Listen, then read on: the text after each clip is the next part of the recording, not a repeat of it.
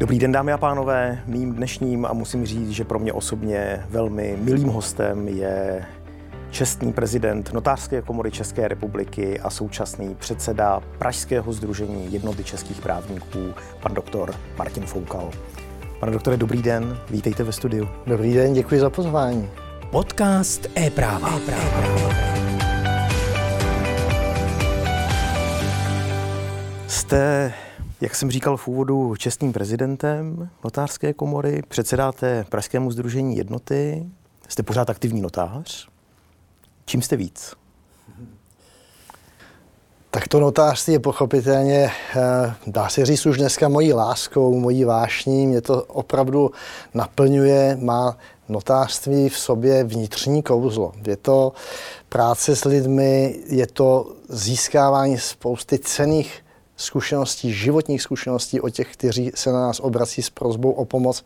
A právě díky důvěře, kterou člověk případně získá, tak se může poučit z životních příběhů, z toho, co nám lidé svěřují. A když to máte pak vtělit do nějaké právní formy, do nějaké podoby a vytvořit to jako veřejnou listinu, jako tedy důkaz vyšší právní síly, dáte tomu tu formu a víte, že tato forma má jeden cíl předcházet právním sporům, vytvořit právní jistoty, tak vás to naplňuje.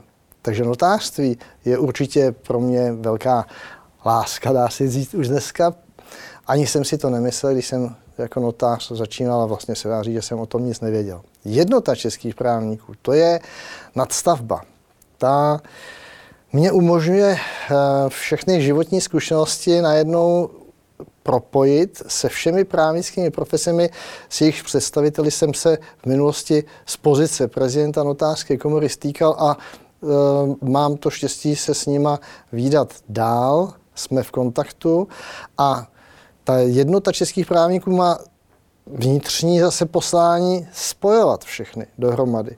Ne budovat vztahy na principu řevnivosti nebo nějakého získávání kompetencí na úkor toho druhého, ale naopak hledat společná témata, snažit se celospolečensky prezentovat právníky jako stav, který je schopen mezi sebou vzájemně komunikovat, prostě dělat něco užitečného obecně. A to mě velice těší a naplňuje, protože to má, jak říkám, zase několik vnitřních rovin, a hodnot, na kterých, kterých já si vážím a na kterých potom tu svoji aktivitu stavím. Jednou z nejvýznamnějších událostí justičního světa letošního roku byl bez pochyby právnický sjezd, nebo obnovený právnický sjezd, který proběhl 5. května v Pražském Karolinu. Jste jedním z duchovních otců této akce. Přibližte nám, jak to vzniklo, jaký byl důvod, co vás k tomu vedlo a vlastně jaká je budoucnost tohoto projektu. Mm, rozhodně není pravdou, že jsem duchovním otcem. Je jedním z duchovních A otců. ani jedním, protože s tím, já, já jsem realizátor já, a rád jsem se toho ujal. Protože eh, když řekneme duchovním otcem, to by měli být ti, eh, kteří stáli úplně u zrodu na začátku té myšlenky, že by měly být pořádány sjezdy, sjezdy českých právníků a to už bylo v roce 1904, kdy rytíř Antonín Randa spolu s dalšími vrstevníky eh, zahájil tuto kariéru nebo tradici eh, právnických sjezdů které byly přerušeny válečným obdobím a pak přišly v zapomnění. Eh, po revoluci tak se eh, nikdo o tu historii nezajímal, nikoho to nějak ne, nenapadlo, až přišel pan profesor Luboš Tichý za předsedou, tehdy předsedou eh, České advokátní komory Vladimírem Jirouskem, který se toho ujal velmi aktivně oslovilo ho to a začal hledat v archivu České advokátní komory a našel vzácné dokumenty. A teď přemýšlel, co s tím. Protože z těch dokumentů vyplývalo, že hlavním organizátorem a iniciátorem byla tehdy jednota českých právníků, respektive její předchůdci. No a tak eh, ho napadla taková myšlenka, že mi zavolá. Zavolal mě, ukázal mi archivní dokumenty, říkal, co tomu říkáš, jak bys se k tomu postavil. Mně to napadlo, protože ty máš s organizací různých akcí a sjezdů a podobně, myslím, ze, z pozice notářství. Eh, hodně zkušeností, tak eh, já bych se na tebe obrátil, jestli by se z toho ujal.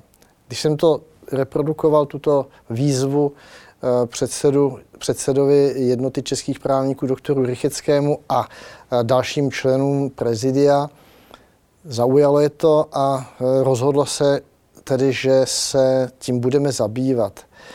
V minulosti vznikla platforma memoranda o spolupráci jednoty českých právníků a o tom můžeme si také potom samostatně říct, že tito reprezentanti jednotlivých právnických profesí vlastně vytvořili sjezdový výbor. A aby se to mohlo vůbec pohnout někam dopředu, tak bylo eh, potřeba nejdříve vytvořit takzvaný přípravný výbor, eh, který právě musel logicky obsahovat eh, určité členy na prvním místě Vladimíra Jirouska, pak se jevila jako velmi praktická volba paní doktorka Lenka Bradáčová, Daniela Zemanová, jako opět zkušený představitel justice a já za jednotu. Pochopitelně ale bez pomoci ostatních lidí, ať už na straně jednoty, členů prezidia, ale i určitě na straně těch ostatních e, právnických profesí, které se toho účastnily, by to zorganizovat vůbec nešlo. Takže jinými slovy, zapojili jste všechny právnické profese, které v České republice máme. Ano, všechny právnické profese, které ať už jsou e, zakotveny v zákoně jako komory, anebo e, spolky, jako tím konkrét, to budu konkretizovat, takže vedle advokátní komory, České advokátní komory, e, notářské komory, exekutorské komory, tak je to Unie státních zástupců, Soudcovská unie a Unie podnikových právníků. Tady je trošku uh, absence, která mě mrzí a je těžko uchopitelná, uh, že tady je absence akademiků a případně právníků ze státní zprávy, protože ti by neměli chybět, teda také na sjezdu nechyběli, ale museli jsme si pomoct nějakým způsobem a není to reprezentace. Oni nemají svoji vlastní reprezentaci. Takže jsme rádi, že jsme prostřednictvím uh, a to se musíme dostat k tématu, eh, proč ten sjezd byl a co bylo, ale prostřednictvím koreferátů a oslovených koreferentů se akademici do této aktivity mohli zapojit a včlenit. Jaké tedy bylo to nosné téma? No, eh, společenská a profesní odpovědnost eh, právníků a institucionální pojistky jejich nezávislosti. Zprvu to vypadalo, jako že to je téma příliš obecné, akademické a těžko uchopitelné. No ale eh, a dokonce si myslím, že i ten, kdo přišel s tím nápadem, profesor Tichý, eh, tak byl zklamán, protože měl jiné představy o ambicích tohoto sjezdu právnického v návaznosti na zkušenosti nebo znalosti, jak to chodilo v historii, protože tam byly e, témata odborná, legislativně zajímavá a podobně, ale tohle to znělo velmi vágně. Co s tím? No jenomže každá ta právnická profese dostala za úkol vypracovat nějaký svůj referát postavený ze svého zorného úhlu, a své právnické profese k té společenské a profesní odpovědnosti. A tam se najednou začaly objevovat ta, začala objevovat ta odborná témata a kritéria pohledu na jejich vlastní profesi. Takže co si myslíte, eh, advokáti, mlčenlivost, notáři, veřejná listina, eh, justice, respektive soudy, samozřejmě struktura, jejich reprezentace a tak dále. Čili tam se ukázalo, jak eh, lze definovat jednotlivou právnickou profesi, jak lze eh, definovat pohled na společenskou odpovědnost, kterou všechny právnické profese dohromady vytváří působí jako celek a přitom každý z nich plní svoji dílčí roli. Velmi zajímavé a určitě si myslím, že to stojí za rozpracování. A co mě určitě těší, že je připraven eh, v nejbližších dnech bude ukončen eh, sběr všech informací, respektive příspěvků, referátů, koreferátů, diskusních příspěvků eh, pro vydání sborníků. Na ten se těším. Je zhruba dva měsíce po akci. Eh, když se podíváte zpátky, jak akci hodnotíte, jak z hlediska jejího přínosu, tak z hlediska organizačního? Vzkaz veřejnosti si myslím, že je tady velmi silný, a to laické i odborné, ale i politické. Že právníci jsou schopni spolu komunikovat, že mají zájem o společenská a společná témata, tedy chránit základní principy právního státu, což zní strašně všeobecně, ale ono to má obsah. To, co říkám, anebo to, co si reprezentace jednotlivých právnických profesí uvědomují. A je to obsaženo v tom pojmu společenská uh, odpovědnost právníků. Eh, vzkaz je tedy velmi silný, že uh, mají zájem spolupracovat na tématech i odborných a ten první hodnotící posjezdový výbor, který se sešel, tak uh, jednoznačně deklaroval vůli pokračovat v této tradici a že by bylo asi vhodné už přece jenom se blíže zabývat některými odbornějšími nebo odbornými tématy, ale co všechny postihuje, je momentálně třeba elektronizace. To je cesta do budoucna a každá ta právnická profese je tou elektronizací nějak jinak dotčená, takže rozhodně je potřeba vzájemně komunikovat tak, aby to směřovalo k propojitelnosti, ke vzájemné snadně, snadné výměně informací, dostupnosti těch informací. Takže to je jedno z témat a určitě uh, legislativní proces. Ten také každého zajímá, každý by rád uh, vydefinoval to postavení právníků ve vztahu k politikům, ve vztahu k, no, když to řeknu rovnou, i právníkům pracujících na legislativě na jednotlivých rezortech, jako je Ministerstvo spravedlnosti zejména, Ministerstvo vnitra, Ministerstvo financí a další, místní rozvoj a podobně. Navázali jste na tradici? Můžeme se tedy těšit na tradiční každoroční právnický sjezd? Já vás klamu. Ne, ne. každý rok to nebude. Ani za první republiky to tak nebylo. Uh-huh. Ty právnické sjezdy si myslím, že by měly být pořádány vždy tehdy, kdy se cítí zvýšená potřeba eh, vyjádřit nějaký společný postoj právníků, silný eh, postoj k dané situaci. Jedním z podtémat, které se silně prolínalo eh, celým právnickým sjezdem, bylo právě ochrana demokratických principů, právních principů státu s ohledem na situaci na Ukrajině.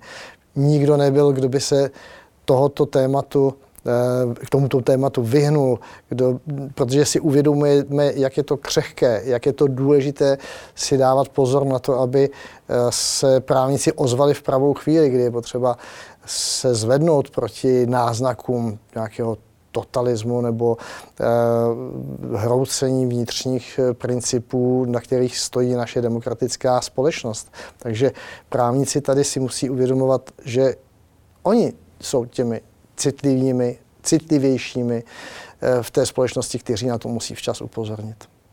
Zmínil jste v úvodu memorandum o spolupráci mezi jednotlivými právnickými komorami a spolky. Přibližte nám prosím tuto aktivitu. Já jsem moc rád, že se v roce už 2017 eh, podařilo vytvořit tento dokument, na kterém jsme pak vystavili, vystavili aktivní spolupráci, ten dokument nazvaný Memorandum o spolupráci mezi jednotou českých právníků a těmi vyjmenovanými všemi profesemi, které jsem tady zmínil, tak tento dokument byl podepsán všemi. A jeho závěrečné ustanovení e, říká, že na konci e, roku, respektive začátkem následujícího, že se představitelé sejdou a vyhodnotí, co se vlastně podařilo a nepodařilo. A vlastně eh, bez toho sjezdu českých právníků, tak se eh, do té doby eh, ta aktivita mm, zvyšovala a snižovala, zintenzivňovala podle aktuální situace. Takže když přišel na stůl nějaký zákon, který ohrožoval pozici některé z těch právnických profesí, tak ta ohrožená hledala oporu, podporu u těch ostatních také. A to bylo najednou první zjištění, k čemu je to dobré. že si mezi sebou můžeme ty věci choulostivé říct a případně podpořit snahy o ochranu těch základních principů jedné z právnických profesí, eh, ochránit je i společným stanoviskem. Takže podle mě eh, to byl velmi dobrý nápad. A navíc jsme se zapojili do takové i společenské vzájemnosti, protože jsme zváni na akce, které pořádá Unie podnikových právníků. Jsou to eh, stejně tak soudci, státní zástupci, prostě všechny právnické profese se vzájemně najednou více respektují. Vědí o sobě. A určitě ještě jeden efekt, který si myslím, na kterém je potřeba stále pracovat, by měla tato spolupráce mít v tom, že by měla mezi sebou eh, jednotlivé, jednotlivá právnická povolání eh, více objasnit svoje zásady a principy. Proč ta právnická profese je, k čemu je. Že advokát zastupuje, že notář je mezi stranami, že soudce stojí nad stranami. Eh, klasická, prostě klasické poučky, ale vysvětlit je více detailně. Aby tam bylo jasné, že překračování těchto hranic bohužel nevede k prospěchu té společnosti ani e, samotným těm právníkům, kteří případně usilují o získání e, výhodnější pozice na trhu e, práce, což často bývá argument, že především jde vedení té či oné právnické profese o zajištění přísunu dostatečné práce a peněz. Peníze bohužel bývají často dominantní. Pojďme na chvíli k notařině. Já, když jsem se připravoval na ten dnešní rozhovor a nebudu nijak skrývat, že my dva se známe již hodně let, tak jsem velmi překvapeně si uvědomil, že je to už sedm let, co jste skončil jako prezident notářské komory České republiky. Ve vedení jste byl od 90. let, řekl bych, že s vámi a s vašimi kolegy, jako byl například pan doktor Jindřich, skončila jedna etapa českého notářství, začala etapa nová. Jak se dneska díváte na to, kam se notářství ubírá a jak hodnotíte kroky notářské komory současné, současného vedení, jestli to není příliš osobní otázka? Rád vám na to odpovím. Notářství eh, podle mého názoru zůstává usazeno pevně eh, v soustavě těch všech právních služeb a je vnímáno, myslím, stále stejně jako respektované povolání. Eh, nicméně se pomalonku vzdaluje v určitých agendách eh, těm samotným účastníkům. Mám ten dojem, že zejména kompetence v té obchodně právní agendě, že znamenají, eh, že se to dá řešit i technicky, eh, vlastně pomocí těch technických prostředků bez osobní účasti. Já si to osobně moc nemyslím, ale je pravda, že u standardizovaných forem založení společnosti nebo různých úkonů, které se opakují cyklicky, lze těchto technických prostředků úspěšně využívat. Proto my patříme k, jako Česká republika, České notářství k premiantům. Je u nás už umožněno zakládání online společností na dálku. Je to neuvěřitelná vymoženost, obrovský posun a myslím si, že jsme zatím jediný v Evropě, kterým to vůbec eh, funguje. A, ale pořád vidím hlavní roli notáře v té poučovací povinnosti. A tam si myslím, že eh, od tohoto eh, poslání notáře ustoupit je podle mě velká chyba. Je dáno na výběr účastníkům, zda zvolí tu či onu formu.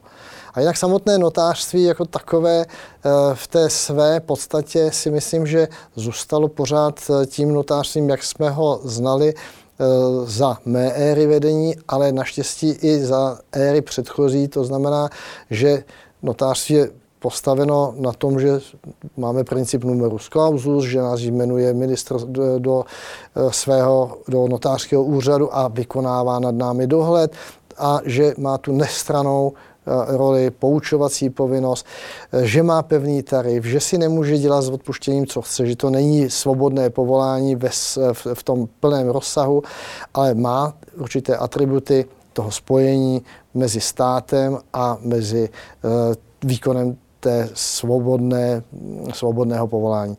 Takže notářství si myslím, že si zachovává svoji základní charakteristiku a tvář ale v té technické rovině se posouvá někam jinam.